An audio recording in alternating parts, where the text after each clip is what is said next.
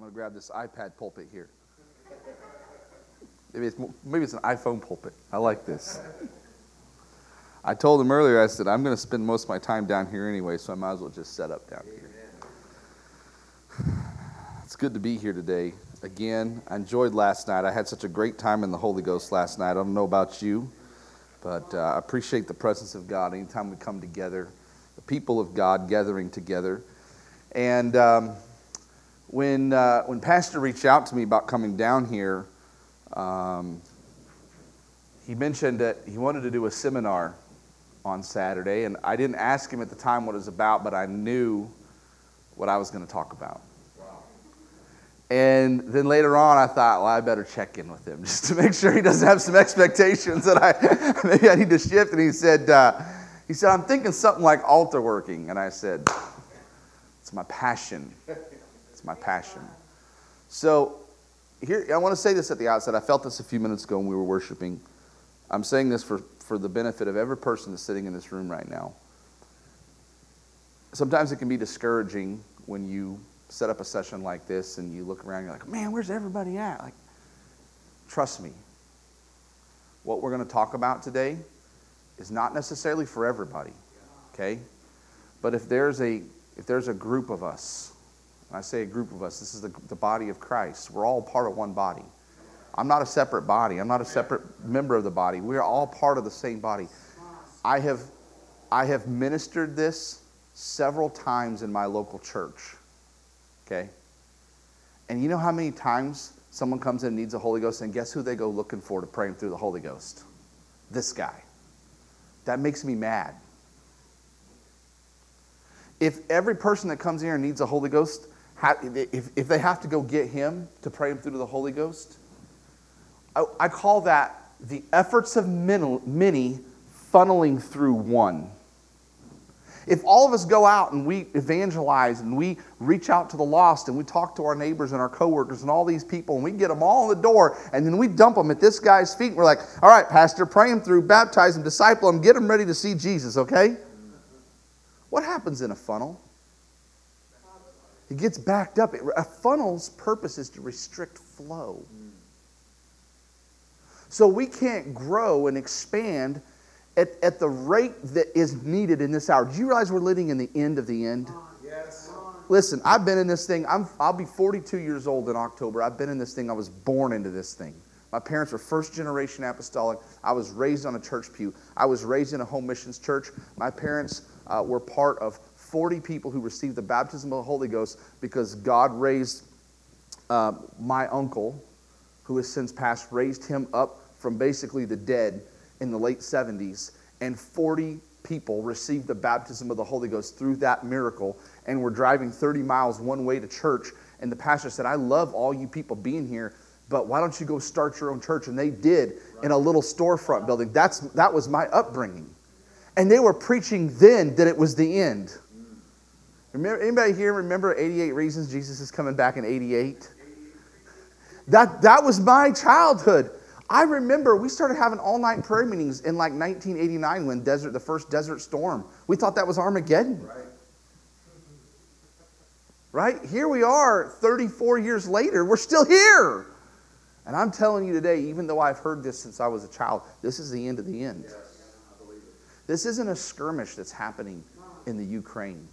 Our hearts are broken for those precious people. But look what's lining up right now. I'm not, I'm not a prophecy preacher. I'm not here today to talk come about on, prophecy. This isn't a prophecy symposium.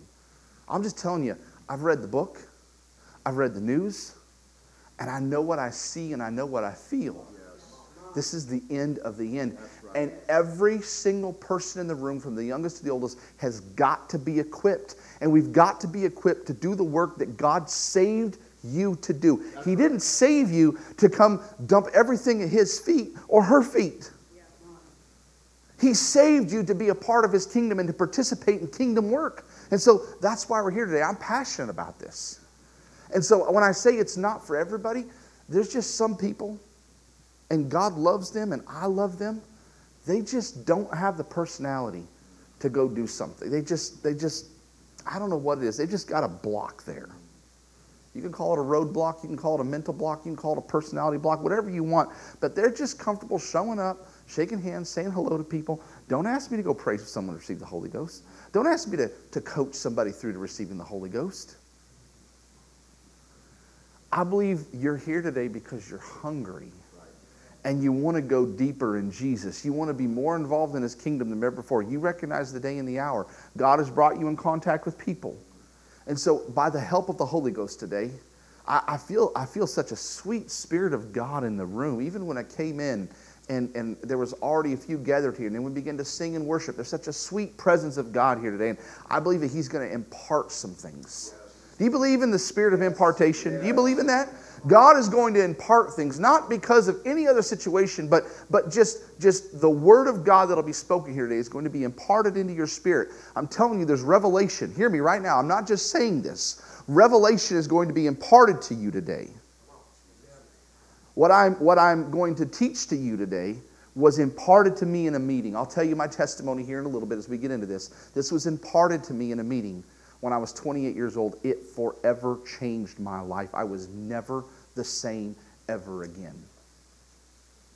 That's why I'm so passionate about this. It changed me. It has, it has changed my approach to ministry. It's changed my approach to people on the street. It's changed my approach to people in home Bible studies in my home.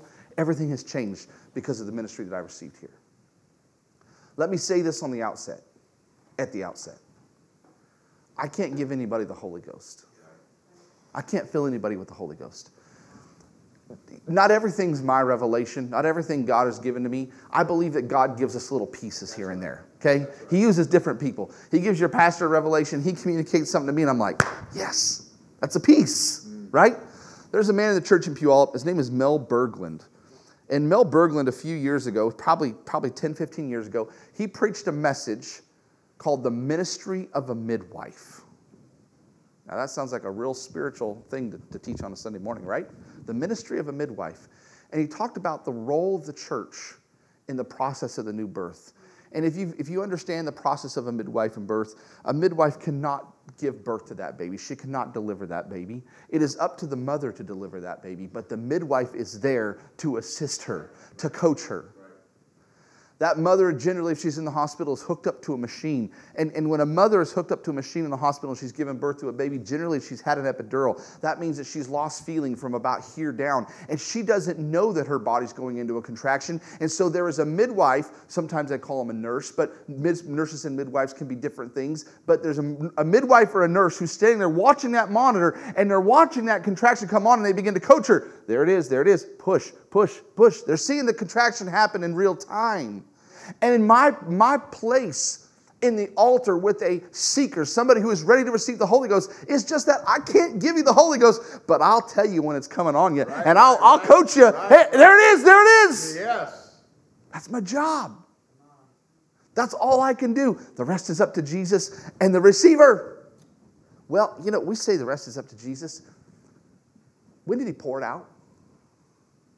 Acts chapter 2, right? Acts chapter 2, verse 1. When the day of Pentecost was fully come, they were all with one accord in one place. Suddenly there came a sound from heaven, as of a rushing mighty wind, filled all the house where they were sitting.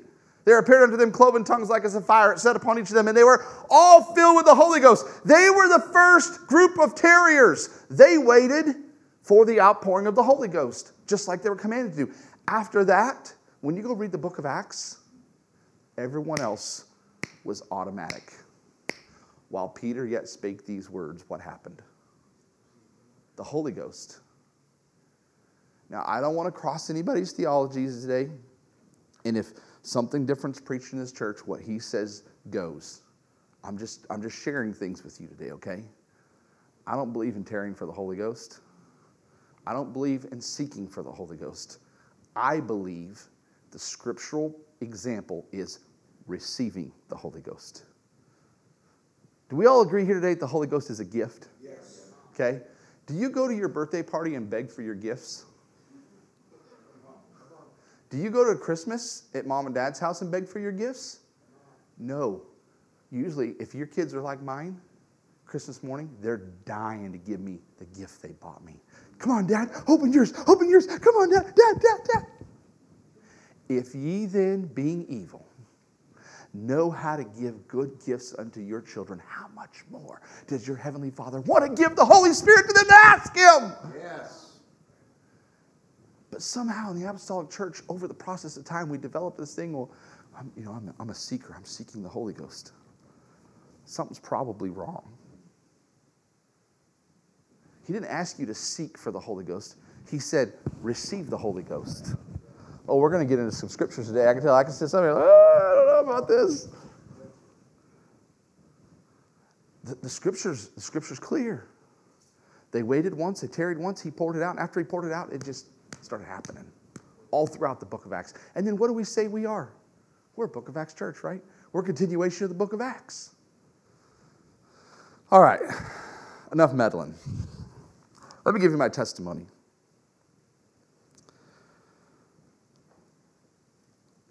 I began ministry sometime around 14 or 15 years old when I began to preach. And um, went to Bible school in 1999. I was, I was 18 years old, going on 19 years old when I left for Bible school. Went to Bible school, preached in Bible school, ministered in Bible school, sat through classes in Bible school. And between the age of, let's just call it uh, an age of 10 years old, 18 years old, until I was 20, about 28 years old, I had prayed for probably, I'm just throwing a number out there, something greater than 50, less than 100 people to receive the baptism of the Holy Ghost, okay, in my young ministry. Up to 28 years old. 28 years old would be pretty old, right? From, let's just say from 10 to 28. Cognizant, knew what it was to receive the Holy Ghost. I had prayed with 10, between 50 and 100 people to receive the baptism of the Holy Ghost. Does anybody want to take a stab at how many of those people received the Holy Ghost? Just shout a number out of that, that I pray for, between 50 and 100 in a in an 18 year process to receive the Holy Ghost. Anybody take a guess? How many? Five? Two? One? One. Zero. Zero. I had never prayed anybody through to the baptism of the Holy Ghost. Now, some of you are like, that's staggering. It is. It's, it's also embarrassing. I'm just being open and honest with you today. I, was a li- I got my license. I was licensed with the UPC when I was 20 years old. I'd never prayed anybody through the Holy Ghost. I'd go to, I'd go to Holy Ghost crusades and pray for people to receive the Holy Ghost. They'd never get the Holy Ghost when I was praying with them. I went to, in Bible school, I took a class called Personal Evangelism. It was an elective. I took it because we were going to have two Holy Ghost crusades in that class that were going to be led by Jack Cunningham and Arnold Mangus. Jack Cunningham is a, the nephew of Billy Cole. Both these guys had been to Thailand with Billy Cole. They'd been to Ethiopia. They'd been all over the globe doing Holy Ghost crusades. And they were going to teach us how to work altars, how to pray people through the Holy Ghost. And then we were going to go out on the streets, evangelize, hold crusades, and have real life experience. I was like, this is what I signed up for. This is why I came to Bible college. I'm going to fix this mess. Didn't work. When I was four years old, I was in a, I told you I was raised in a small church. We had church in a garage of the pastor's house when we started, in his little two car garage for years. We had an evangelist come through and preach in that two car garage. Her name was Loretta Smalley, powerful woman of God. She was a missionary to Hong Kong. The Lord used her mightily. And I was told, key word there, I was told that I got the Holy Ghost on a Wednesday night in a Loretta Smalley revival at four years old. My parents have told that story everywhere, everywhere they go. I was four years old when I was told I received the baptism of the Holy Ghost. How many of you remember four years old? You remember it? Not much. So I got the Holy Ghost when I was four, but I don't remember what happened. So if I don't remember what happened, how in the world could I tell anybody else how to get there? So I spent my whole life, these, these let's just call it 18 years, I spent my whole life of my own fault, of my own volition, not understanding how anybody received the Holy Ghost. And I'll be honest with you, I, I, I, I felt like, and I had this belief that if when people came up to the front and they began to pray, they repented of their sins and they began to worship God, that God was suddenly going to come down and overtake them and, and they would just begin to speak in tongues. And that's how people received the baptism of the Holy Ghost. There was this, this don't, don't shoot me for this. It was this magical work of the Spirit, or we would call it in Pentecost, this supernatural work of the Spirit where God, you know, they're here and all of a sudden they're, ah, la, Whoa, they got it. Yes. Woo. and I, that was what I was expecting. And so, because it didn't happen that way, you know, I just left every time thinking, well, that brother, that brother, there's a guy, there's a man of God. He's a pastor. Now, he pastors the church I grew up in now. His name's Stephen Rice. Stephen was our neighbor across the road where I grew up in the house I grew up in. And we lived across the road from Stephen for 17 years. And about 14 years into that living across the road from him, he started, he was a drug addict, alcoholic. He was all messed up, lived up in the hills. Uh, I lived on a dead end gravel road in the middle of nowhere, and he lived at the dead end of a mile long gravel driveway up on the hill above us. I called a neighbor across the road because his driveway was across the road from ours. We couldn't see his house, he couldn't see ours. But we drove by every day, you know, and you'd see people on the road and you'd wave. So we had this relationship, and everybody helped everybody else in the country. Well, Stephen calls our house one day and says, Curtis, is my dad's name. Curtis, Curtis, I'm having a heart attack. Well, really, he's ODing, but he thought he was having a heart attack. So my dad says, All right, we'll run up there. And so he, my dad calls 911, get an ambulance coming. We run up his driveway in the truck. We get up there. He's laying on the floor in his house. You know, he's spun out, whatever's going on. And ambulance came, picked him up. We went to the hospital with him. Within two Sundays, he was baptized in Jesus' name, and for the next two years, he prayed for the gift of the Holy Ghost in our church. God finally gave him the Holy Ghost one night laying in his bed as he was going to sleep. As a young, I was, I was between 14 and 17 years old during this time. As a young man, I remember, I mean, we had some powerful services, and Brother Steve would come to the front and he'd pray, and he never received the baptism of the Holy Ghost. I, since, since having received this revelation and walking in this revelation, I wish I could go back and do that all over again because I believe he could have got the Holy Ghost the first Sunday. But he was working with people who didn't have an understanding of what was happening. So fast forward to 2000, it was 2007 or 2008. I was almost 28 years old. It was a summertime. I went to a meeting, a special meeting it was a three-day meeting, and uh, it was a prayer and fasting meeting. So I was at the end of the third, the third day, we were going to break our fast. I was ready for the meeting to be over.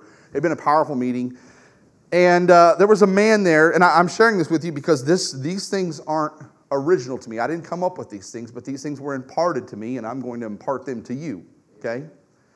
There was a man that was speaking at that meeting. His name was Chester Wright. You may or may not have heard his name. Powerful man of God. He'd, he'd done a lot of these sessions, and and we're going up to lunch. We had this, the, the, schedule was we're going to lunch today, and when we're done with lunch, then we're all going to go break our fast at the restaurant, and then we're going to come back tonight, and we're going to have a Holy Ghost crusade on Friday night. Well, you know how I feel about Holy Ghost crusades, right? 18 years and nobody gets the Holy Ghost. The Holy Ghost crusades, for me anyway. People get the Holy Ghost all around. You know, my buddies are praying people through, but I've never prayed anybody through. And so I, am not super hip on Holy Ghost crusades. I'm just like, yeah, I'll be there, you know, but get me to the lunch table because I'm hungry. I've been fasted for three days. So the guy who's in charge of the meeting gets up at the end. It's lunchtime. Bishop Wright's done. He says, you know, he said, uh, Brother Wright, I, I would really, I think you should just take a moment and talk to us about how to pray people through to the Holy Ghost. And I thought, oh Lord, here we go again. You know, this is, who, this is where I'm at. I'm 28 years old. I've been raised in this thing, and I'm just, I'm, I'm frustrated. I'm at my wits' end.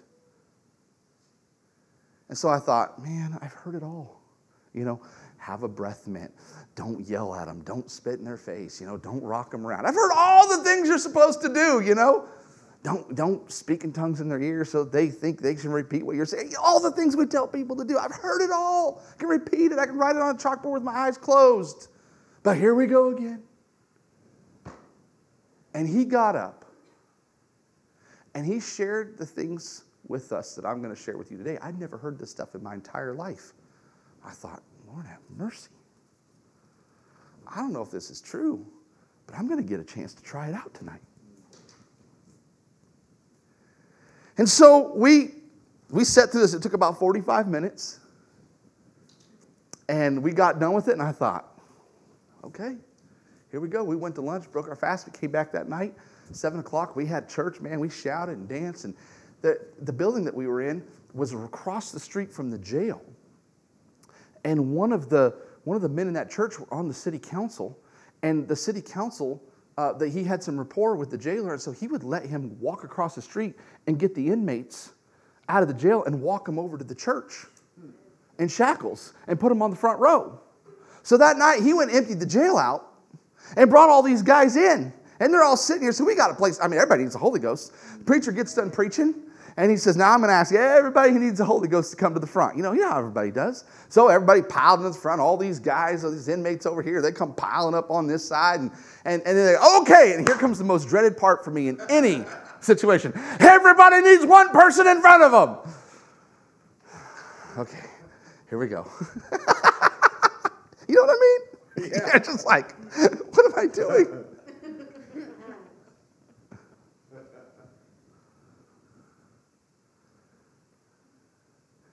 Within five minutes, the man that I was praying for received the baptism of the Holy Ghost. He was an inmate who'd never been in an apostolic church before. I got done with that one. I was like, I'm gonna go get another one. this felt so good. It's, it's been a long time. I'm 28 years old. Never prayed anybody through the Holy Ghost before. So I ran on. I found another one. I grabbed a hold of him. I put my hands on his head. I began to talk to him just like I talked to the last guy. He's speaking in tongues in two minutes. Before I knew it, I'd prayed three people through the Holy Ghost. It, we weren't even 15 minutes into the altar call. I went and found a chair. I fell over and I just began to weep before the Lord. I, I couldn't believe what had happened. I watched Brother Wright, who had shared these things with us, I watched him go from the rest of those guys that were left. I don't know, there must have been 10 or 15 of them. He prayed almost every single one of those guys through the Holy Ghost, just back to back to back to back as he moved through them. I'd never seen anything like that in my life. And there wasn't anybody shouting, there wasn't anybody screaming, nobody was doing a countdown. I'm just being honest with you. It was so methodical. It happens just, I was and, and it wasn't like I had watched it, I had just experienced it for myself.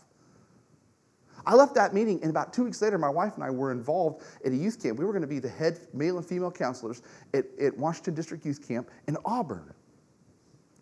So I went to that youth camp. I'm now about two weeks out of this meeting, so this is all fresh, you know. I get to youth camp, and the first night, I go into the altar, and there's just there's just all these 12, 13, 14 year old kids, you know, in the altar. You know how it is at youth camp. Everybody's crying, weeping, everybody's wanting the Holy Ghost. You know, they're at youth camp for the first time, and and I thought in my mind, I thought, well, this this worked on adults a couple weeks ago. I wonder if this will work on teenagers. And I remember standing off to the side and watching these poor kids. You know, they've got, they've got like three or four uh, young people around them, you know. And you know, you know those prayer sessions in the altar call where they start here and they got three or four people around them and they're doing this number, you know, this guy's getting rocked back this way and this way. And by the time he's done praying, he's all the way over here and he's sweating and, and he's prayed himself out. And, and then some poor soul goes, maybe next time, brother, just wasn't your night. That's what we do. What, that's what happens. And so I stepped in. This young kid, I don't even know how old he was. He was less than 15. I stepped in. I grabbed the two kids that were praying for him. I put my arms around him. I stopped him praying. I introduced myself. I said, Hey, my name's Nick. What's your name? He told me his name. I said, Do you need the Holy Ghost? Yes. And, I, and, he's crying. He can hardly talk. He's crying. The Spirit of God's all over him. I said, What you feel right now is the Holy Ghost. And I began to go through and talk to him about the things we're going to talk about today. He began speaking in tongues just like that. By the end of that camp, God had filled eight or nine kids through the Holy Ghost, and most of them I had had a part in. I'm telling you, by the end of that camp, I was on cloud nine. So then I came home. A couple months later, my wife and I started hosting a Bible study in our home. Man showed up at our home who needed the Holy Ghost. Let's see if this works at the house. Works in the altar, works on jail on, on, on inmates, works on youth, Let's see if it works on adults in home Bible studies. Man called me before Bible study. He said, he said Pastor, I'm coming to Bible study. And I said, I, I, I'm, I'm really hoping, I, I really want the Holy Ghost. I've been seeking the Holy Ghost. I really want the Holy Ghost. Well, I hadn't had a chance to get my hands on him in church, but he was going to be at my house that night. So we had a we had a short Bible study. We ate some food. There was a bunch, probably five, ten of us there from the church. And I said, Sean, you ready to receive the Holy Ghost? He said, Yes. I said, Lift your hands. I began to talk to him. Within about five minutes, he was speaking in tongues right in my front room changed my life to this day, since 2007, 2008 to this day, 2022. every single person that I have prayed for to receive the baptism of the Holy Ghost has either received it or they and I have agreed verbally before they walk away from the altar that they weren't ready for it. They weren't ready to receive it. We're going to get into that. It happened last night, and I'm going to share it with you. Happened, happened right here at the altar last night. I'm going to share the story with you. I was hoping he would be here today, but he's not. Brother Landon. I want, to, I want to share an interaction I had with him last night that's important. And, and here's the thing. My, I, as, I, as I begin to think back over this, and, and I know we're laying some groundwork here, and the things that we're going to get through, we'll go through quickly, but I'm laying some groundwork here because I want you to understand where I'm coming from and how I got here, okay? I don't want to just hammer you with, here's what you need to do. I want you to know there's a process that brought me to this place, and it was a process called failure. Anybody here like failing? I hate failing. I hate being a loser. I don't want to be a loser. A process of failure brought me to this place. This wasn't some magic potion that happened. And so,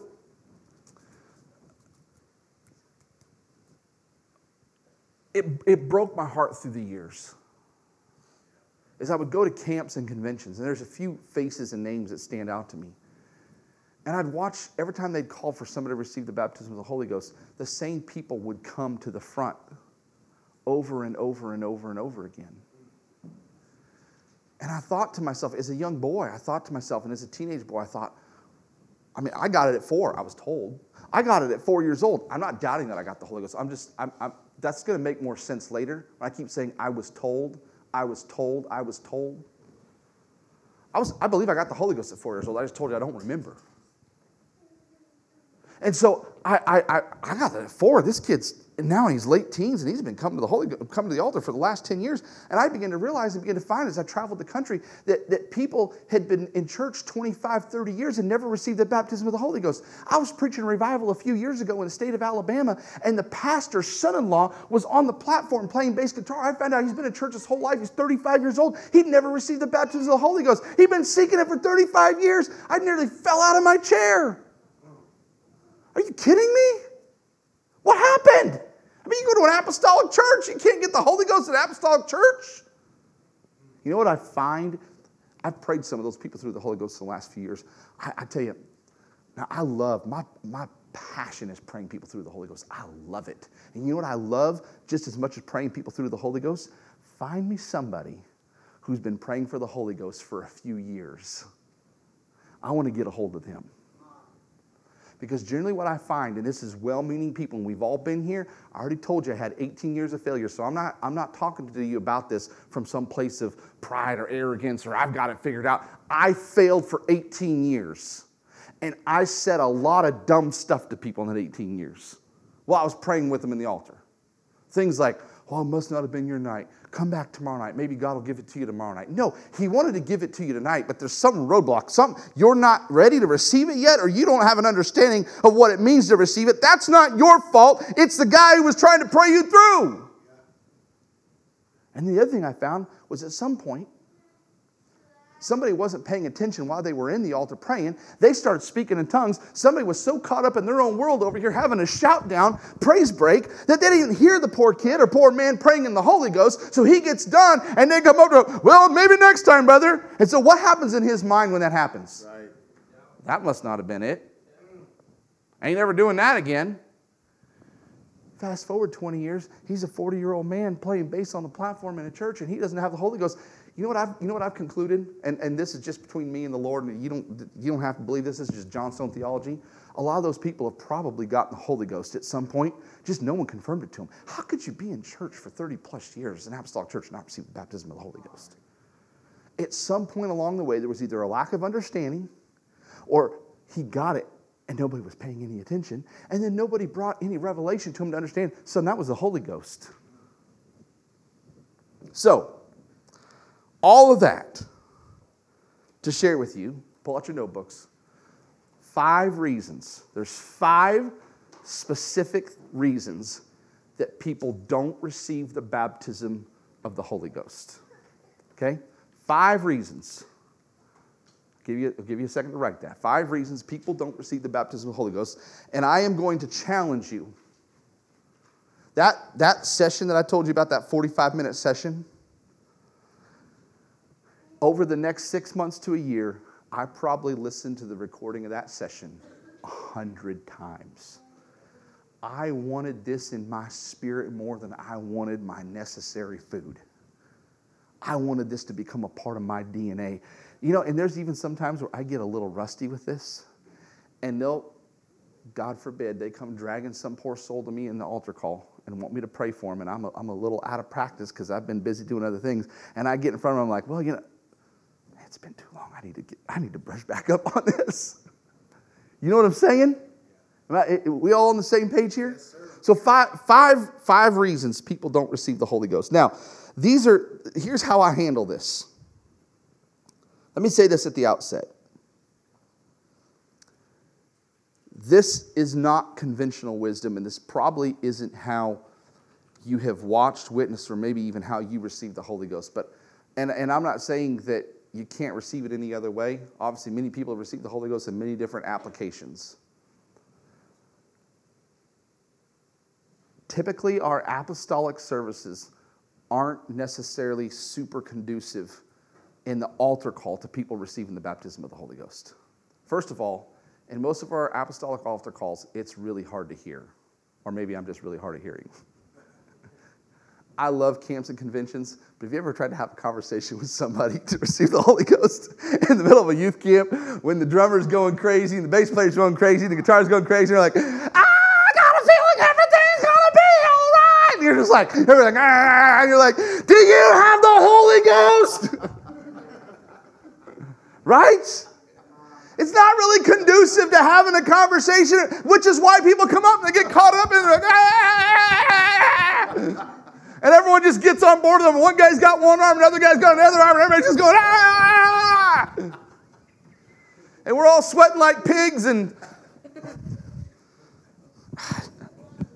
Sorry, I'm just I'm just being real. I'm just I, I mean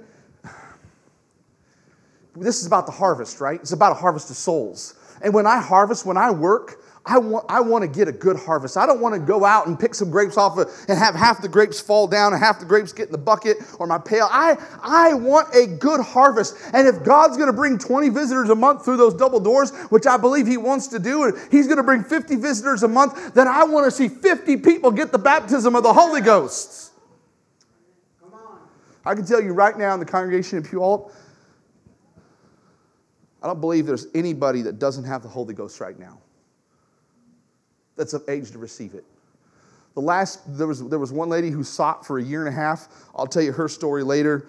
Um, I just prayed her through at the end of last year.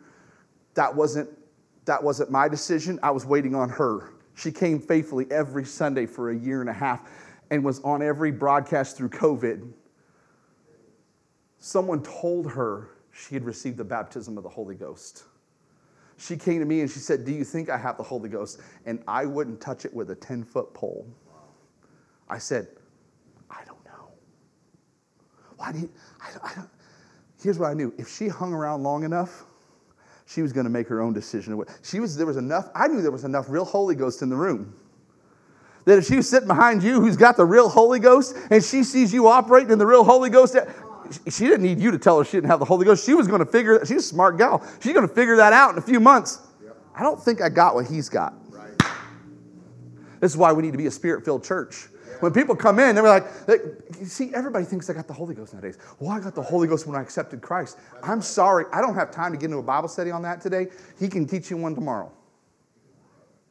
They're coming in thinking they got the Holy Ghost. That's why we got to be a spirit filled church. That's why they ought to hear people praying in the Spirit when they come in. They ought to hear us praying in the Spirit during worship service and in the altar call because at some point they're going to go, what, what, what's all that speaking in tongues stuff you got around here? Right. Well, you know, when you receive the baptism of the Holy Ghost, that's the initial evidence.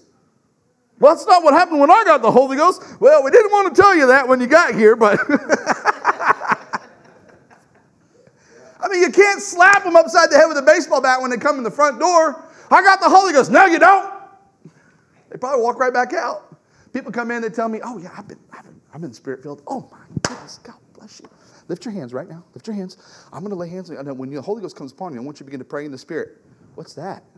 You don't got the Holy Ghost. did I just tell them they don't have the Holy Ghost, or did I just put them through some paces? I'm telling you, it's just how I operate. You tell me you got, I, I pray for people on the altar all the time. And I come up on somebody and they're like praying in and they're not praying in the spirit. And I got, I'm, I'm concerned. I, you got the Holy Ghost? Yeah. Okay, good. I want you, you're going to get a renewing right now. Lift your hands. I'm going to give. I'm going to pray. God gives you renewing right now. And I begin to pray with them. And if they're not praying in the Holy Ghost in 25 or 30 seconds, I stop them. I say, listen, you don't got a, you don't got a liberty to pray in the Spirit, do you? No, I haven't prayed in the Spirit in a long time. Okay, lift your hands. We're going we're going to pray differently now. I'm telling you, in Puyallup, you don't hang out more than a service or two before I got I got a lock on you and I'm locked in on whether or not you're praying in the Holy Ghost or not. Listen, you can't live for God if you ain't full of the Spirit. The devil's out there, the temptations out there are too great.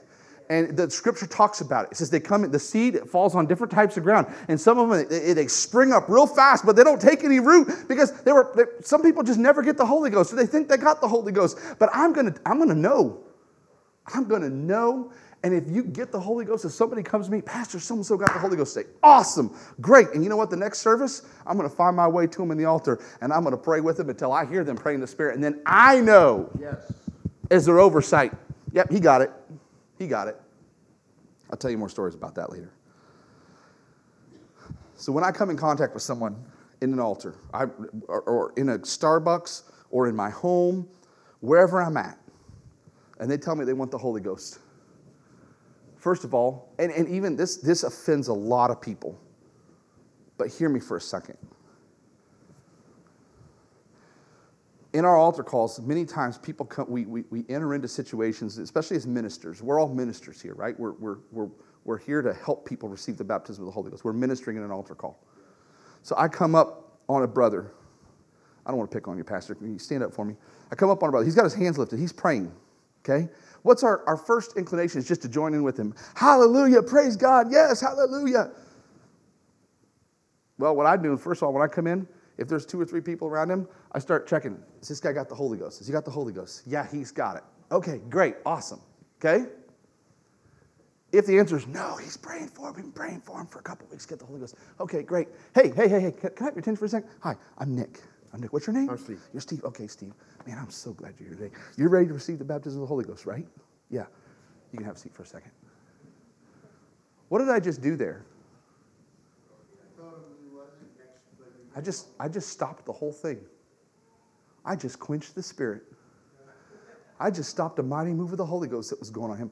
No, no, no, no, no, no. This is the problem. This is why people come in and they seek and they pray and, and nobody knows what's going on.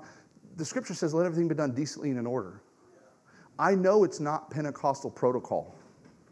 I, I understand that, and I love to dance and shout. I love the noise. It's louder in our church than anywhere you can ever go, okay? I love it. Crank it up. Get the drums going. Get, the, get a mic on that bass. Let it pound. Boom, boom, boom. I love it. But you can't pray people through the Holy Ghost. Oh, now, there's people that get it. There's people that, like, in worship service, they just break out speaking in tongues. To God be the glory. Hallelujah. It doesn't happen that way all the time. So, but I can't expect it to happen that way all the time. And maybe he got it that way. Maybe he was just singing one day and we're so, oh, Jesus, I'll never forget. He caught. This poor brother back here, he had to pray for a month to get the Holy Ghost. And somebody had to midwife him into it. Listen, my wife's had three kids. The first one took 29 hours. The second one took 40 minutes naturally. The third one had to be induced. Okay? Everybody had a different experience. How he got the Holy Ghost, how she got the Holy Ghost, how he got the Holy Ghost, how he got the Holy Ghost, they're all different stories. So no, no one size fits all when it comes to praying people through the Holy Ghost. So one guy may get in the middle of worship service, another guy may run to the front as soon as pastor's done preaching, fall out on the floor speaking in tongues. Another guy comes out of the water speaking in tongues. They're all great. It's all the power of God. But what about the poor guy who's just trying to figure it all out? He comes to the altar every Sunday praying. Who's helping him? I know how you're going to pray for him. You're going to be like, hey, just sing. I got it when I was singing. This guy's going to tell him, it took me a few months too, don't worry. Right? We all bring our own experiences to it. It doesn't mean it's godly. It doesn't mean God approves of all that. This is just all of our experiences. So if we all get on the same page and we're all working off the same sheet of music. And when pastor and when when when, when visitors come in and pastor gives us the eyes, boom, boom, that's yours. An altar call. Because he's got two or three other people he's got to pray with. He knows when everyone goes out what everyone's doing. And he knows when you report back, hey, so and so got the Holy Ghost tonight. He knows, boom, I know they got the Holy Ghost. Everybody's on the same page. So when I, when I approach them like I just shut the whole thing down. I stop them. And I know that, that especially at conferences and conventions and, and, and crusades, that, that just irks, Pentecostal irks everybody around me. But there's a couple things got to happen there. I need to know your name. I want to know what your name is because I'm going to talk to you. I'm not going to pray for you for the next 10 minutes. I'm going to talk to you. Steve, Steve, I love you, man. I want you to know that God, God wants to fill you with the Holy Ghost tonight. By the way, have you repented of your sins yet? That's number one. Write that down. Number one. The five reasons people don't receive the Holy Ghost. Number one is they haven't repented. I usually start here. If I come up, generally, I mean, I, I do pray people through from the start, but a lot of, because of, because of just what generally what I'm doing, whether I'm preaching or whether I'm, you know, maybe working with someone else in altar, generally I come upon people that are praying for the Holy Ghost, okay? So I'm coming in midstream. I've got to step into the situation midstream. So I want to know, did you repent tonight? And maybe they say, yeah, yeah, I repented, or two, three people, or, or maybe they're unsure. You know, right, right there in that moment, I'm going to say, hey, listen, before we pray again, we're all of us, all these three guys have been praying with you and me, we're all going to repent together. We're just going to start fresh, okay? I need to repent. I'll blame it on myself sometimes. I need to, I just need to repent. Can you pray with me that as we repent, we'll just all repent together? These guys that are, we're all just going to repent together. Now, listen, when you get done repenting, I'm going to tell you when you're done repenting. And I'm going to I'm going to pray in a way that if that person's new, that they can pray just like I'm praying. Father, I'm sorry for the life that I've lived. I know, Father, and I'm praying slow. If they, because they may not know how to pray, now they can listen, they can repeat. Now they can, they can live, they can speak a prayer of repentance that's sincere. Father, I, I know I haven't lived right. I know there's some things in my life that aren't right, but I'm telling you tonight, I'm turning around and I'm heading in a new direction. Tonight's the first night of a new direction in my life. Thank you for forgiving me. Now I'm going to let them know, and then I'm, I'm when that's done, I'm going to let them know. Okay, we're done repenting now. We're not going to think about our past anymore. We're not going to beat ourselves up about our failures more. We're done repenting, and now we're going to move into worshiping God. And when you get done repenting, Steve, we have we, we, we, I know it's it's it's there's a lot of things going on around you right now, but when you get done repenting, I'm going to tell you when we're done, and I'm going to I'm going to tell you go ahead and start worshiping God. And I, I, want you to just tell Jesus how much you love Him. I want you to begin to, to tell Him that you that you want the Holy Ghost more than anything else in your life. And I'll tell Him I'll tell Him what to pray. They're, might be a sinner far from Jesus. You might be in jail. You might be anywhere, a coffee shop, person has never heard of Jesus before. They need some help. They need some instruction on what to do. Think about that first time mother who's getting ready to have a baby. She didn't know what to expect. She needs a midwife there. She needs a registered nurse there, somebody who can coach her through it. Hey, honey, you're going to feel this right now. Okay, there it is. That's what I told you was going to happen. See, when I know how somebody's going to receive what it takes to receive the Holy Ghost, I can now coach them through what they're dealing with to receive the baptism of the Holy Ghost. So if I come up on somebody who's been praying for a while, or maybe I find out they've been seeking the Holy Ghost for a couple weeks, I'm going to start with repentance. Have you repented? Oh, okay, great, awesome. Let's go ahead and repent again. Okay? So we start with repentance. Second place we start. You've got to believe. I tell them this listen, are you ready to receive the Holy Ghost? Yes, yes, I'm ready. Do you believe that God's going to give it to you right now? Well, I'm not sure. Okay, you still need a Bible study. I'm glad you're here tonight, brother. Okay? I'm going to connect you with this guy right here. He's going to teach you a home Bible study. I want you to connect before the night's over. You guys have a Bible study tomorrow. I'll bet you, and I don't say this to him, but I'll bet you he'll pray through the Holy Ghost in the Bible study. Okay? In order, this isn't a, well, I'm not sure thing. Again, I'm not saying people can't get the Holy Ghost. I'm just saying when you're dealing with situations that seem to be like, why aren't they getting the Holy Ghost? Why is this taking so long? Why? You've got to believe. Number two, you've got to believe that God's going to give it to you right now. In fact, there's a scripture for this. Second Corinthians chapter 6 and verse 2 says, For he saith, I have heard thee in a time accepted, and in a day of salvation have I secured thee. Behold, now is the accepted time. Behold, now is the day of salvation. This is why the whole philosophy and, and doctrine of, well, tonight wasn't your night. I'm sorry, hogwash. Well, maybe next Sunday, brother. Maybe God's got something for you next Sunday. No, He doesn't.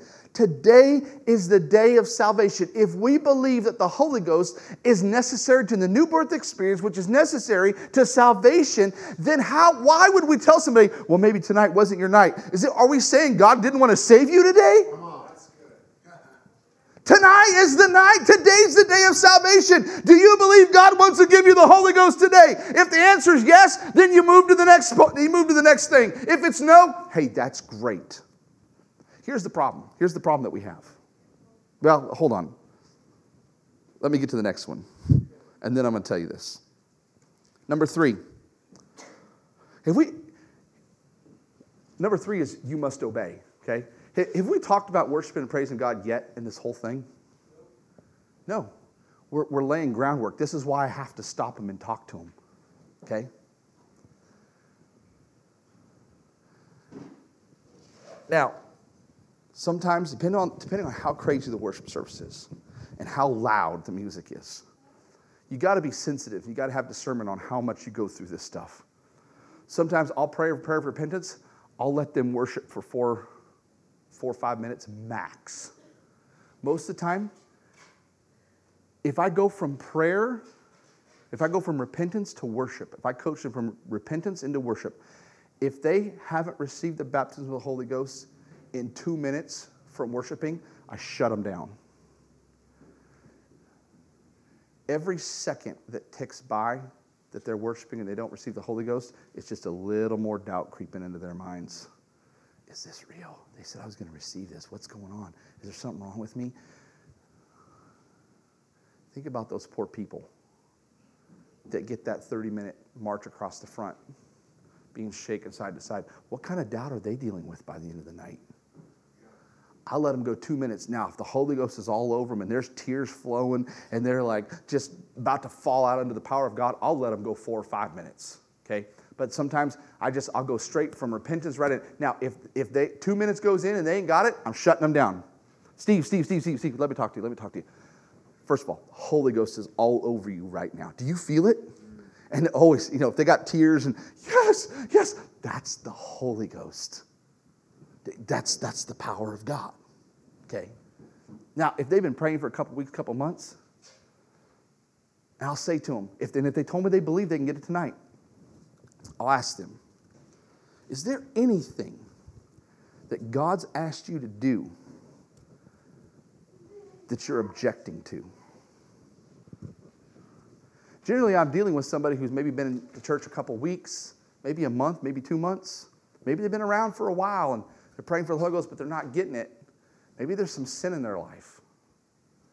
I've had, I've had guys, I'm praying for them, I've asked them that question, receive the Holy Spirit, reach in their pocket and pull out packs of cigarettes and throw them on the floor. I've had guys pull Skoal cans out of their back pocket. I, I didn't say to them, Are you smoking cigarettes? I just said, Is there anything that God's convicting you about that you're resisting? Here's why that's important. Write this down. Acts chapter 5 and verse 32 says, And we are his witnesses of these things, and so is also the Holy Ghost, whom God hath given to them that obey obey him. Acts 5:32. So if you're not obeying him, he's not going to give you the Holy Ghost. If your heart's not fully yielded to him, he's not going to give you the Holy Ghost. So last night, Pastor, I was praying across from here. Pastor said to me, he touched me on the shoulder. He said, This man right here, Brother Landon was standing right here. He said, He needs the Holy Ghost. Awesome. Went up to him. I stopped. He was praying. I put my hand on his shoulder. I stopped him. I introduced myself to him. I said, What's your name, Landon? I said, Have you repented, Landon? He said, Yes. I said, Do you mind if we repent together? Just did exactly what I just said we were going to do. And we began to pray together. He got, we got all done. I stopped him. I said, Okay, great. I said, listen. I said, Are you ready to receive the Holy Ghost tonight? He said, Yes, I'm ready. I said, Okay, let me ask you something. I felt this in the Holy Ghost. I said, Is there anything, anything that God's asking of you to do? That you're resisting right now? Because if you're resisting God in anything in your life, He's not going to fill you with the Holy Ghost right now. And I, read, I, read, I quoted him this scripture. I said, Acts 5.32 says that God gives the Holy Ghost to them that obey him. And he, he, he stopped, when I said that, he stopped me, pulled back, he said, yeah, I'm on a journey, and there, there's some things that God, me and God are talking about right now. And he said, I, I said, hey, listen, you know what? That's incredible. And I want you to know that this journey you're on is an incredible journey, and God's going to fill you with the Holy Ghost when you get all this stuff figured out. Why, now, why wouldn't I just push through like, come on, let's just pray some more? Here's what happens. Every time somebody doesn't get the Holy Ghost, they leave discouraged. Whether or not they tell you, they leave discouraged. And then when they leave, the enemy of their soul starts planting doubt. Yeah, those crazy Pentecostals, yeah. Telling you to speak in tongues stuff. Yeah, what's it happened to you yet? And then they disappear and we never see them ever again. When again, all, all I'm doing is sharing understanding. Hey, listen, brother, you're, you, God's brought you here. He's aligned you with this man and God. He's brought you to this body of believers. He's gonna, he wants to save you. He's got a plan for your life. He wants to fill you with the Holy Ghost, but He's also dealing with you about some things that you need to yield to. Now, some of you right now, your minds are blowing. You're going, Brother Johnstone, you, you, you, you wouldn't let a guy pray for the Holy Ghost in the altar. I'm going to get to this later on because this whole yielding thing, this yielding thing is the number one reason people don't receive the baptism of the Holy Ghost. And you don't just get to yield at one place in your life. Receiving the Holy Ghost is all about yielding. And if you're not yielded, you can't receive it.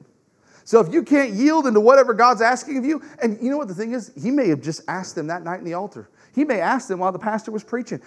maybe that night he preaches about pornography, and there's some, some person sitting on the pew who needs the Holy Ghost who's addicted to pornography, and they don't want to give it up. And they're coming to the altar and they're wanting you to pray with them to get the Holy Ghost. And in their heart, they're saying, Well, I'm not really, I'm not ready to give that up yet. How's God to give them the Holy Ghost if they're not yielded to Him? Now, I'm not, again, I'm not saying that people who are living in sin haven't received the Holy Ghost. I, I've prayed hooligans through the Holy Ghost.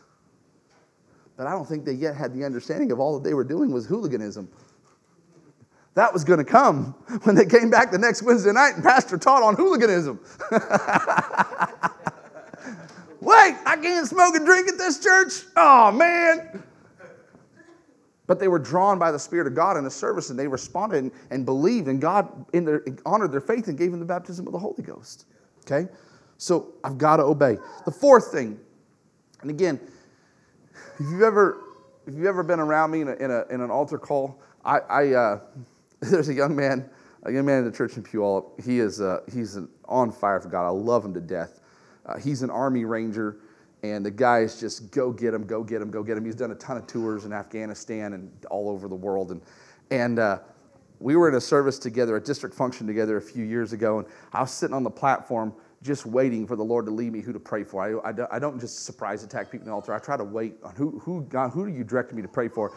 And he was running all over the place. He was up on the platform praying with this person, and he was running over here praying for this person. And at some point, he came running up on the platform and he put his arms around me. And he goes, Pastor, Pastor, what, what, why are you just sitting here, man? All these people. I said, I'm just waiting on the Lord to show me which one I'm supposed to pray for. And he said, Oh, okay. And he went back and ran out and he started praying for everybody again. That works for some people. If I come up, if I, so I, am saying it, say, I'm observing. A lot of times in an altar call, I'm observing. I'm letting the Lord talk to me about situations. And if I'm watching Brother Steve over here praying for the Holy Ghost, and I'm over on that side, I've been praying for him for a minute, and then I was back up there on the platform, and I'm looking and I'm watching. And I know that he needs the Holy Ghost, and I've been watching for the last 20 minutes him pray, and he's going like this. I'm probably going to come over there and I'm going to talk to him about number four. If you're going to receive the baptism of the Holy Ghost, you have to open your mouth and worship. The analogy I love to use with people is can you drink a bottle of water with your head down, your mouth closed? That's pretty hard. You're just going to dump water all over yourself, right? And yet, people come to the altar Again, I, I trust me, I'm not, I, there's no ill feelings. I'm not being mean in this. But we, I, I literally, I, I see this. I see this in our own congregation. People will pray with someone for five minutes and they're doing this head down, mouth not moving. And I'm like, folks, we're not getting anywhere. Somebody get in the middle of this thing. Somebody intervene in this situation. This poor soul is up here. They, they had enough faith to walk to the altar. Somebody get in the middle of it and say, You want the Holy Ghost? Well, in order to get the Holy Ghost, you're going to have to lift up your head. You're going to have to open your mouth and you're going to have to begin to speak out. I love you, Jesus. I worship you, Jesus. That's important. So, number one is repent. Number two, believe you're going to receive it right now. Number three is obey. Number four is open your mouth and worship. And you know, most all of that, probably everybody in the room knows. And you're probably saying, you're probably saying, what in the world? What, what's, what's so what's so great about this? Number five is probably the most important and probably the thing that I see the most and deal with the most in praying people through the Holy Ghost. And that is you have to yield your tongue. And here was the statement that changed my life God doesn't speak in tongues, I speak in tongues. He gives me the utterance. We read that in Acts chapter 2. They were, they were all filled with the Holy Ghost and began to speak with other tongues as the Spirit gave them the utterance. The Spirit didn't come down and overtake them and force them to speak in tongues. The Spirit of God came upon them, and utterance came upon them, and individuals chose to yield their tongue to the Spirit of God and to speak out the utterance. I don't know why this is so foreign to us because we do this every day. I'm doing this right now. I'm doing it from my understanding right now. I'm processing words in my head and then yielding my tongue to let the words that I'm processing, the thoughts, the phrases, the sentences, those things that are forming in my mind, I'm allowing them to come out of my mouth. I'm yielding to this. I don't know why this is such a foreign concept to us in our humanity when we switch it to the Spirit of God, because in the Spirit, when we, when we switch it to the Spirit of God, it's the same yielding here, just the source changes.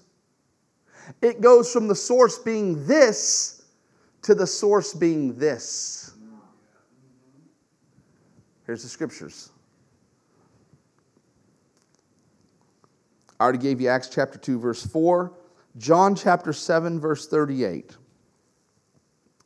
He that believeth on me, as the scripture hath said, out of his brain shall flow rivers of living water.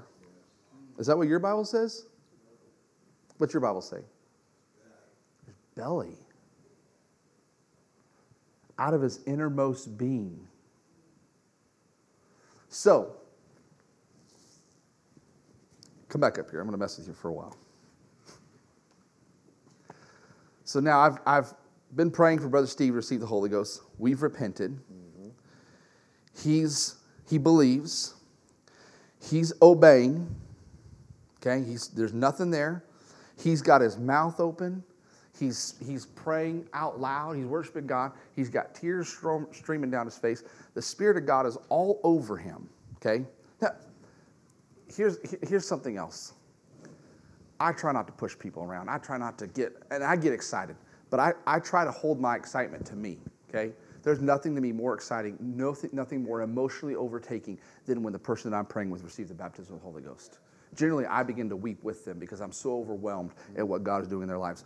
But here's the thing I, the only reason that I'm touching them, I, uh, in fact, most of the time when, you, when I pray for the Holy Ghost, it freaks people out. I won't touch people. I'll stand here and talk to them I don't want to mess with them. I don't want to distract them. Now, when the Spirit of God, when, when I sense that the Spirit of God is coming upon them, I will put my hand on their head. There's a transference now. Now I'm feeling what they're feeling, and they begin to feel what I'm feeling. So when I put my hand on their head, I begin to feel the Holy Ghost. Now I can communicate, hey, Steve, Steve, that's the Holy Ghost. What you feel right now is the Holy Ghost. It's all over you. Generally, I'm feeling it too. I got goosebumps. You know, I, I'm, I'm about ready to bust out and start having a praise break right here because I'm feeling the Holy Ghost. Yeah, yeah, yeah, that's it, that's it, that's it. Okay? So I'm watching all this happen. I feel the Spirit of God on him. He feels the Spirit of God. He can't stop crying. He's shouting hallelujah, and all this stuff's happening. The last thing that's left for him to do is to stop praying in English and start praying in the Spirit. And it's my job as the spiritual midwife to help him to understand that. And so I begin to communicate that. Sometimes I'll even stop him. Steve's going 100 miles an hour. He's crying, he's praying, he's shouting, he's about to come out of his shoes. I'm like, hold on, Steve, Steve, Steve, hold on, stop for a second. Isn't that awesome?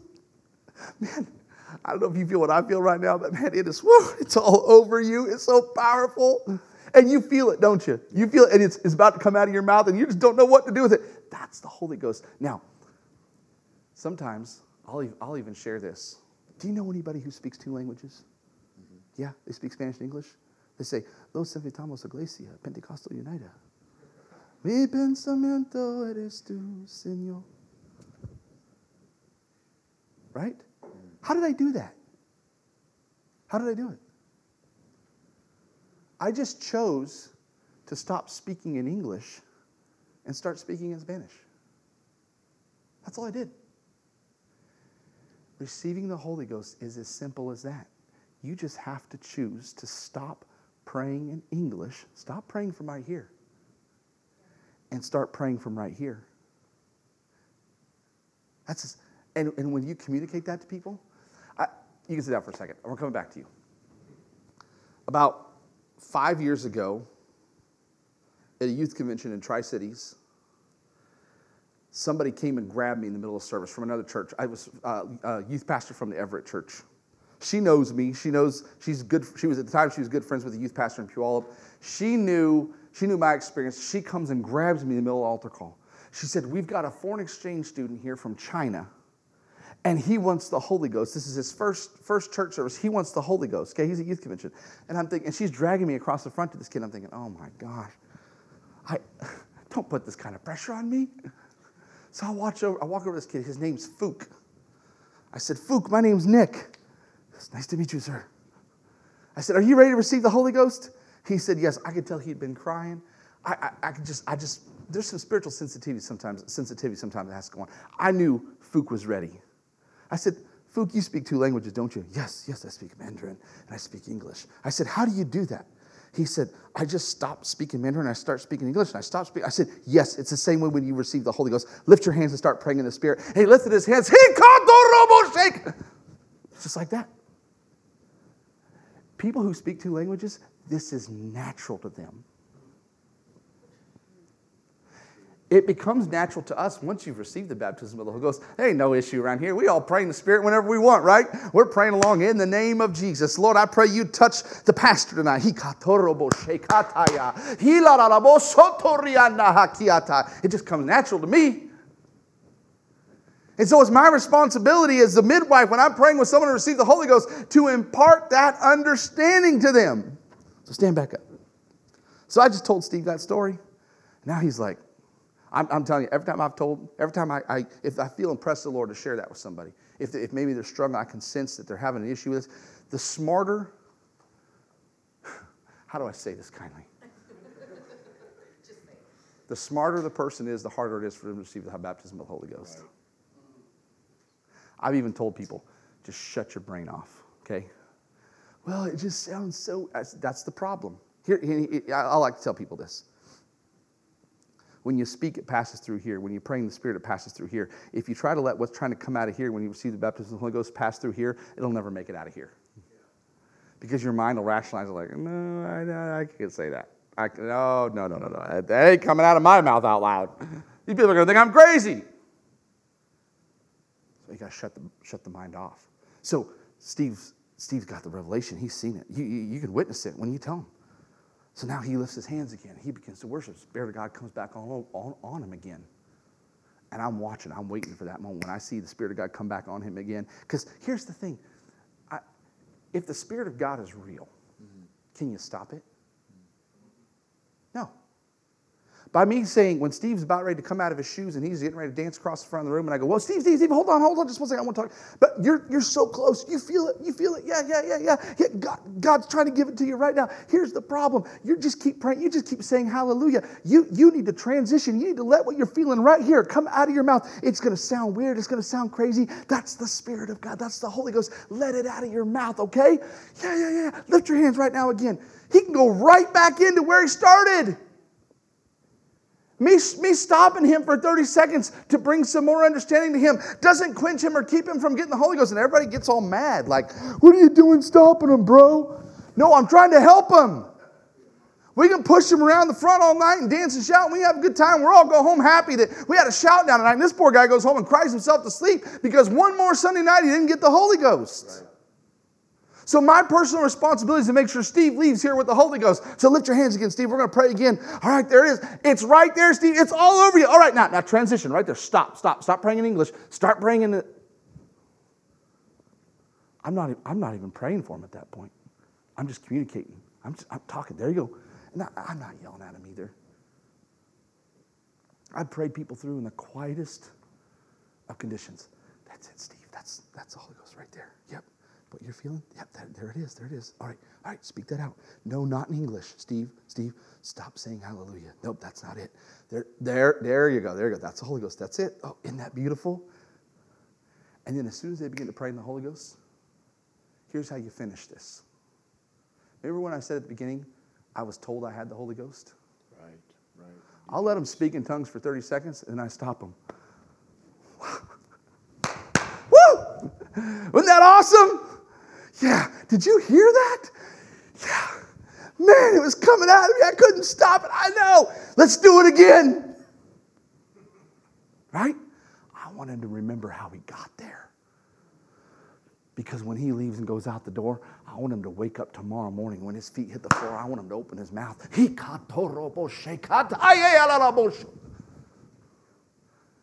I don't want, to, I don't want him tomorrow morning to wake up like, happened yesterday? Well, they told me I got the Holy Ghost, but I'm not sure what happened. Thank you. You can sit down for a second. Precious woman of God, precious lady of God. She lived in Puyallup, been in Puyallup her whole life, owns a business about two miles from our church, a business that her father started in the 70s. She inherited it, she runs it now. She was on a wine tour trip in the Napa Valley and ordered a car to pick her up and take her from the motel, the hotel, to back to the airport so she could fly home for her 50th birthday party. A backslidden apostolic man from Brother Price's church in Napa, California, picked her up, took her to the airport, started hitting on her in the front of the Yukon. They exchanged phone numbers. She got on the plane, flew back to Seattle. He began to text her. Next thing you know, he's flying up to meet her, and they fell in love. They got married a few years ago, and God began to convict him. He moved to Puyallup, and God began to convict him. You need to get right with me. So he's now these 50 year old people. One of them's been an apostolic, and one of them hasn't. He repents, decides to come back to God, and the first thing he does is decide to go on an Israel tour with the late brother Irvin Baxter and take his new wife and introduce her to Pentecost in the land of Jesus. And so they buy the tickets and she goes with them. And it's a group of all apostolics. His brother Baxter's leading the whole thing. And so they're on this bus, and this poor lady doesn't know. She doesn't know Acts 2 from Gen 1. I mean, she's just, she's clueless. And she's rolling around this bus with a group of apostolics in the Holy Land. They get to the Jordan River. They're like, Does anybody want to be baptized? And her husband goes, I do. They baptized her in Jesus' name in the Jordan River where Jesus was baptized. And the person that baptized her said she got the Holy Ghost. Maybe she did. I don't know. So they come home and they get on the internet and they start Googling, you know, churches. Long, it's a whole story, but they, they walked in on a Sunday morning to our church. Very obviously, he looked apostolic. She didn't. So I knew something was up. So I, I went back and I just, middle of service, and I, because I, I, I had something going on, so I just slipped him a business card. one of my personal business cards, like my company business card. I slipped it to him. I said, call me. By the time I got back onto the platform, I had a text. Said, I need to meet with you. I hadn't made, I, I'd made it from there to there, and I had a text, I need to meet with you. we had coffee on Wednesday. He told me the story, and the next week I was in their house for a home Bible study, and, and he said, Yeah, my wife got the Holy Ghost and baptized in Jesus' name in the Jordan River. I said, That's incredible. My goodness, what a story. And she looked at me and she goes, Well, that's what they told me. I got scared. and I, I sat there for a couple seconds, stunned, because in that moment I knew you don't got the Holy Ghost. Believe me, when you got the Holy Ghost, you knew it, right? No one told you, oh, yeah, you got the Holy Ghost, brother. You knew it. There was a change that happened in you, and other people began to see it. And so I shared this. I shared this one night, and she came to me and she said, I, I hear everything you're saying, but I don't know if that's, I, I don't know if that's how it happened for me. I'm not, I'm just not sure. And I said, You just hang out here for a while and you'll figure it out. So, me being the confrontational person that I am, that's a joke. I, I let her hang out for around six months or so. And then one Sunday I made my way to her. She was sitting in the second row, and I, I, I said, This Holy Ghost stuff. I said, Can I pray with you? She said, Absolutely. She lifted her hands, and I laid hands on her and began to pray for her. And I could tell she was really struggling. She, she couldn't pray in the Spirit, and I just left it. I didn't say anything to her. I just walked away, was done praying with her. And a year and a half went by. And we talked about it. We had home Bible studies. We talked about receiving the Holy Ghost. And I could tell there was so much turmoil in here because she was, she was torn between what somebody had told her, but what she was experiencing every Sunday and every Wednesday. And she was, she was so distraught because this, this prayed through husband of hers, I generally sit right where you're sitting on Sundays, and they sit right behind me. And that guy just praising the Holy Ghost the entire service. He's praying in tongues, he's singing in tongues, he's shouting in tongues, and his poor wife's sitting there going, They said I got this, but I, I don't know what he's got, but I ain't got that. Right? And I could feel her pain every Sunday. So, about a year and a half, almost two years in, one Sunday morning, I felt like the Lord spoke to me and said, Go, go pray for her. So I went over there and I began to pray for her. She broke down and began to cry. And I began to talk to her just like I talked to you, standing right here very quietly in the middle of an altar call. And within about five minutes, she burst forth in tongues and began to pray in the Holy Ghost. And I just, I stopped her and I looked at her and I just smiled and she said, I didn't have the Holy Ghost all along. But you never told me that. I said, No, I needed you to know that. First of all, I wasn't about to discredit the man of God, whoever he was. I never got his name that told you you got it. I wasn't going to discredit him. He's a man of God. If he said you got it, you got it. But I also know that there are signs that follow the infilling of the Holy Ghost. There's just things you can't deny. And I wasn't seeing any of those signs. She went back to praying in the Spirit. I went on my way. We closed service out a few minutes later. I went back over to her. She said, I'm so angry right now. I said, Why are you angry? She said, Because I lived for two years thinking I had this, and I didn't. This is how important this is. Don't tell somebody they got it. Show somebody they got it. I, had a, I had a man of God say something to me one time about praying people through the Holy Ghost. He said, When you come to our church and you receive the baptism of the Holy Ghost, he said, for the next three or four services, every time you're in the altar, somebody's going to have their hands on your head and they're going to pray with you until you receive the baptism of the Holy Ghost again. We're going to make sure you know what's going on, this whole deal. I really took that to heart. Anytime somebody, anytime I'm praying with someone to receive the Holy Ghost, I, will I'll, be, I, I'll just be honest with you. We had, to God be the glory, we had eight kids from Puyallup come home with the Holy Ghost from junior camp. Incredible. I was so excited. You know why I was so excited? Because the Sunday before junior camp, I had all the kids come forward. I said, There's seven of these 10 kids, 11 kids that went that need the Holy Ghost. Some of them were, had only been in church for a few months. And I said, I want all the adults to get up here around these kids, and we're going to pray. We're going to lay hands on them. Every single one of these kids are going to come back from junior camp with the Holy Ghost. And God filled all of them with the Holy Ghost at junior camp. But guess where I was the Sunday after junior camp?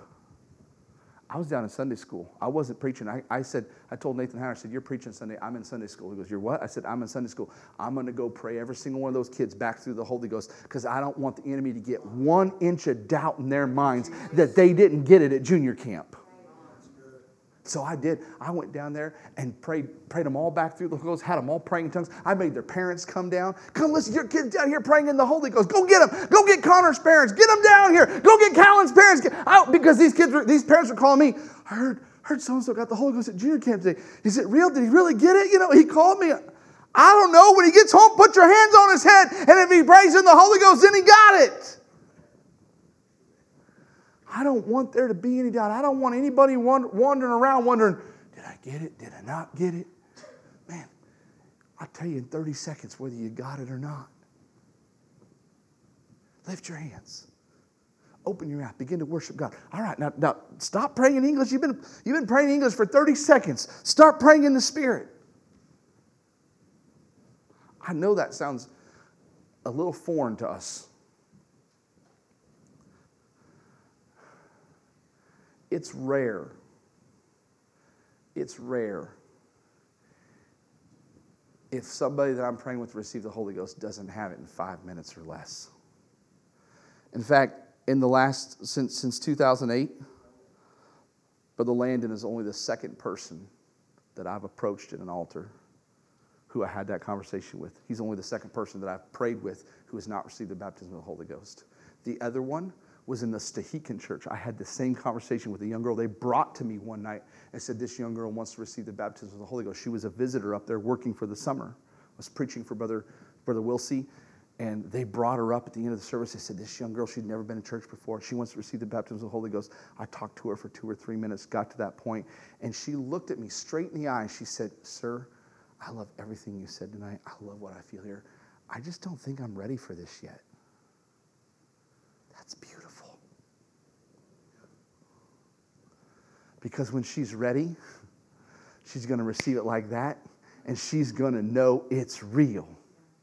Now, had I force fed her, lift your hands, young lady, put my hand on her head, and started, you know, doing the, I'm, I'm really good at it. I, I can do it.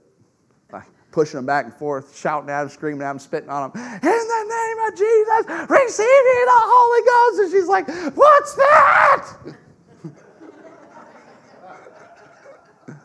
right?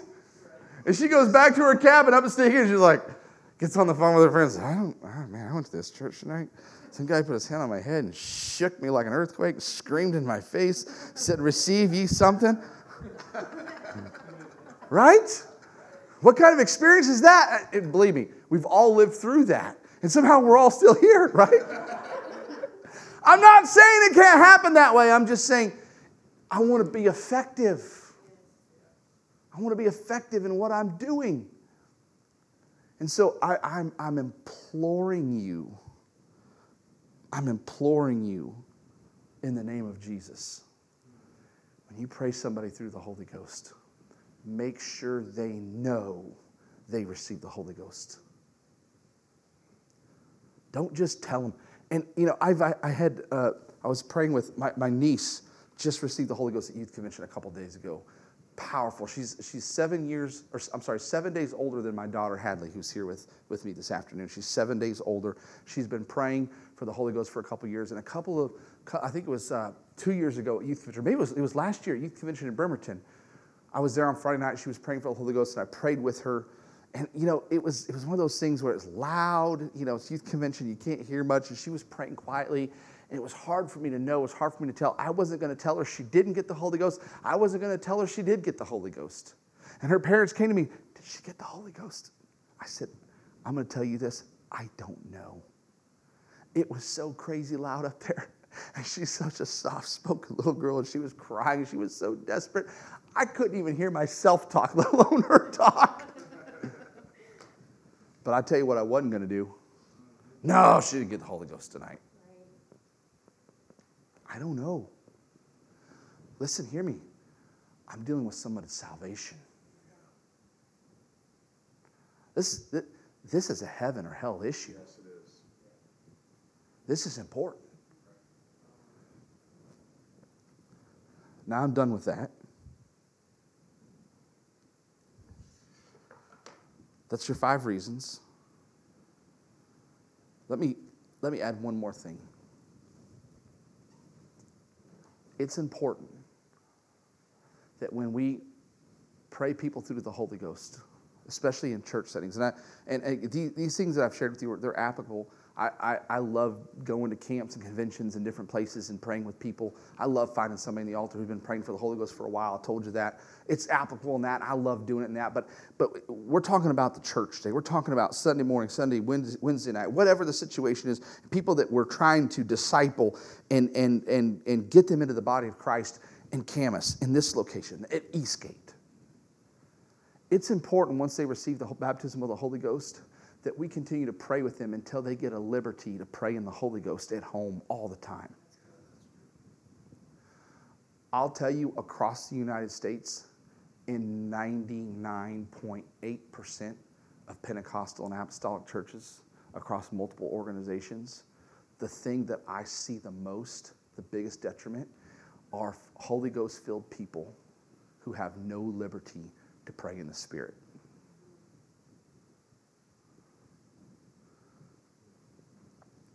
I was just at a meeting this last week. I sat beside a kid on Wednesday night in a power filled service, power filled service. This kid's filled with the Holy Ghost. He's been in the church. He told me he'd been in church his whole life. I don't know how old he was. I just met him for the first time. I was sitting beside him in a chair. And I mean, there was a blowout power of God. The man of God is at the plat- is on the on the pulpit, at the pulpit on the platform. He's preaching. He's he's admonishing. We're praying. He's saying, if you're a spirit-filled believer, open your mouth and let the Spirit of God be prayed through you. And I'm, I mean, I'm praying in the Holy Ghost. And I, can I tell you something? In 30 minutes, I never heard that kid pray one time in the Spirit. And I knew, I, I, forgive me for just being spiritually sensitive, I knew he didn't have a liberty to pray in the Spirit. I'm telling you, it's a detriment in your walk with God. That newborn baby in Christ, if you don't help them find a liberty to pray in the Spirit, they will backslide. If, if, they, if they can't find it, they'll last for a few months. They may even get along for a year or so. But they eventually will lack the tools to defeat the enemy and overcome temptation, and they will succumb to it. Praying in the Spirit and receiving the baptism of the Holy Ghost are so intertwined with each other if they get the proper understanding of how to receive the Holy Ghost and you lead them to that place, you stop them, you make sure they understood how they got there, and then let them go back there again before they ever leave the altar the first time. I wasn't joking when I said when they get up on Monday morning and their feet hit the floor, they're going to open up their mouth and begin to pray in the Spirit. And on Tuesday morning, and when they come back to church on Wednesday night. Now it may be a struggle for a few weeks for them, but just keep just keep praying with them and talk to them about that they have got to develop a prayer life of praying in the Spirit. If they don't, I'm telling you, it's just not good ground. But that responsibility is on us. If I'm the midwife, if I help them, then it's my responsibility to stay on top of them and say, How's things going? How's your prayer life? But you spending time praying in the Spirit? What's that? When you receive the baptism of the Holy Ghost, God intends for you to pray that way every day. He wants to renew His Spirit within you daily. You can do it driving down the road. You can do it washing the dishes. You can do it taking the kids to school. Whatever your situation is, God wants, that's how God fellowships with you. Let's stand together and pray right now. Father, in the name of Jesus, you've heard every word that's been spoken in this room today, Father. You see the ministries of every individual under the sound of my voice today, Father. I pray right now in the name of Jesus that your spirit would prevail among this group of people, that your spirit would prevail in this church, Father, among this body of believers. I pray, let there be a free flow. I speak a liberty of the Spirit of God in this room. Let every seeking and hungry individual that walks into the room receive the baptism of the Holy Ghost. Let there be a liberty to pray in the Spirit. I pray that every stop, let every roadblock, let every hindrance be removed. I pray against it. I take authority over it right now in the name of Jesus.